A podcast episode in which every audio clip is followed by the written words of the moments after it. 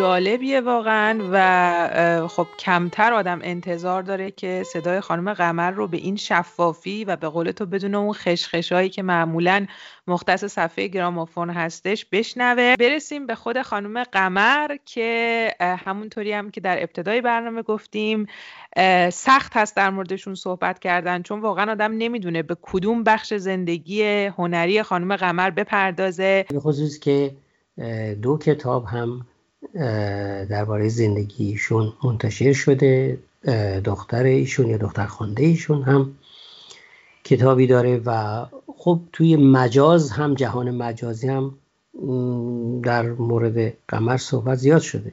بله اما به رسم همه برنامه ها اگر کوتاه بخوایم از زندگی خانم قمر بگیم خانم قمرالملوک وزیری با نام اصلی قمر خانم سید حسین خان متولد 1284 در تاکستان بودند و اولین زنی بودند که در ایران بدون هجاب روی صحنه رفتند. شاید واقعا مهمتر از حالا تاریخ تولد و تاریخ فوت ایشون و صدای کم نظیر و شهامت و جسارتی که خانم قمر داشتن در زمانی که کار می‌کردند زبان زد خاص و عام بوده. بله البته اینم بگم که این بیباکی که بیباکی و بیپروایی که ازش صحبت می‌کنی این در تحریرهای چکشی قمر در اصلا در صدای او هم بازتاب داره.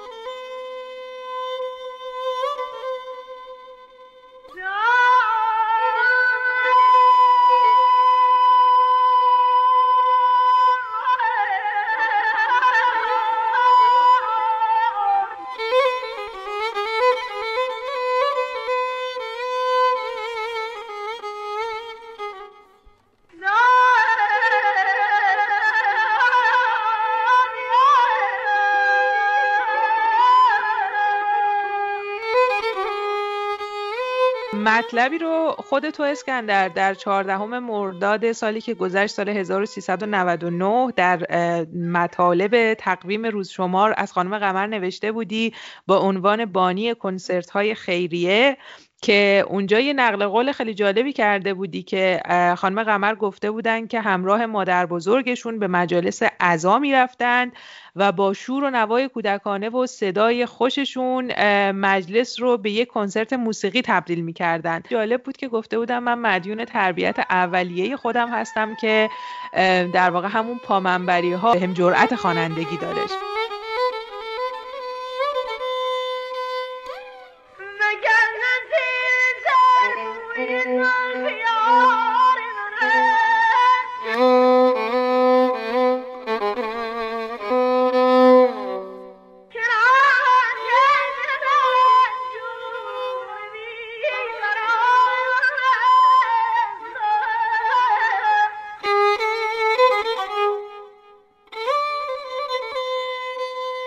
جوانی خانم قمرالملوک وزیری با مرتضی خان نیداوود آشنا میشن. در واقع این روایت آشناییشون با آقای نیداوود رو فکر می‌کنم دیگه بیشتر شنونده های ما بدونن.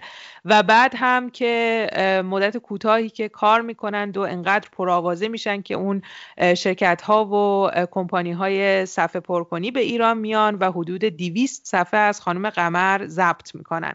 در همون ویژه نامه قمر یعنی دفتر هنر ویژه قمر یک بخش ناراحت کننده هم بود و من اصلا تا امروز در شگفتم که چرا رادیو یک چنین کاری کرده. قمر سکته ای کرده و اواخر عمرش نمی‌تونست خوب صحبت بکنه و یک گمان زنی قریب یقینی هم هست که وقتی که قمر میشنوه بخشی از نوارهای حلقه یا ریل صدای او رو پاک کرده رادیو که روش چیزای دیگه ضبط بکنن خیلی ناراحت میشه. بعد از اونه که سکته می‌کنه و دیگه نمی‌تونسته خوب صحبت بکنه.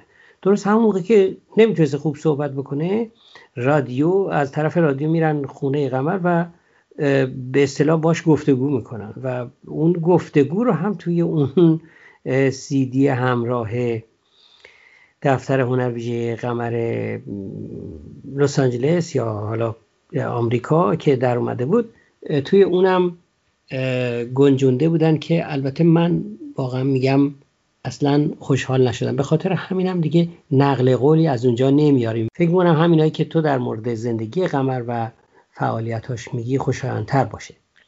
بله همونطوری که گفتی اسکندر واقعا خیلی از ابعاد مختلف میشه به زندگی خانم قمر نگاه کرد و خب تا امروز هم هم کتاب ها هم مقالات هم فیلم های خیلی زیادی در مورد زندگیشون ساخته شده نوشته شده.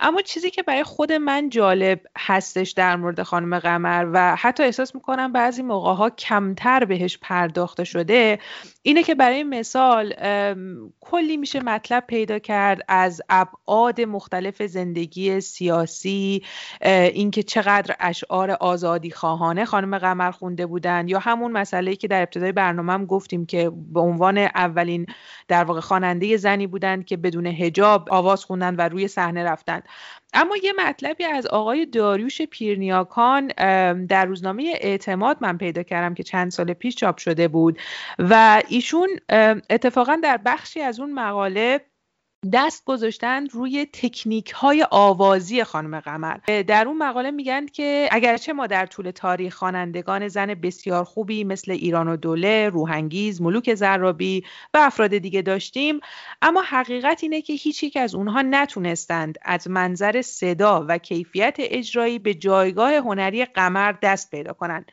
صدای قمر از هر نظر بیعیب بوده.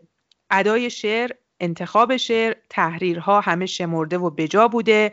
از انواع تحریرهای آوازی استفاده می کردن و فقط از یکی دو نوع و شیوه بهره نمی گرفتند مدهایی که روی کشش های مختلف انجام می‌دادند بسیار حساب شده بوده و در مجموع صدای ششدانگی داشتند که هم گستره بم رو خوب می خوندند و هم زیر و هم میانه.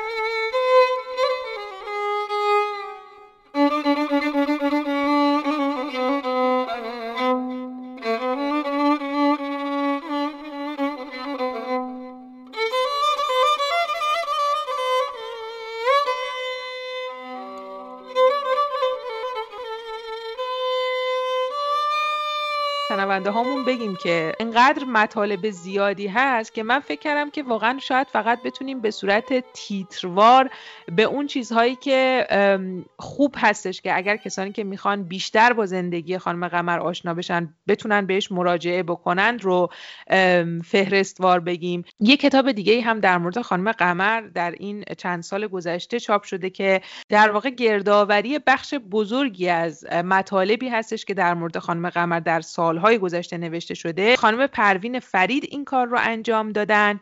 به کتابی که در واقع دختر خانده خانم قمر نوشته بودن هم که تو اشاره کردی.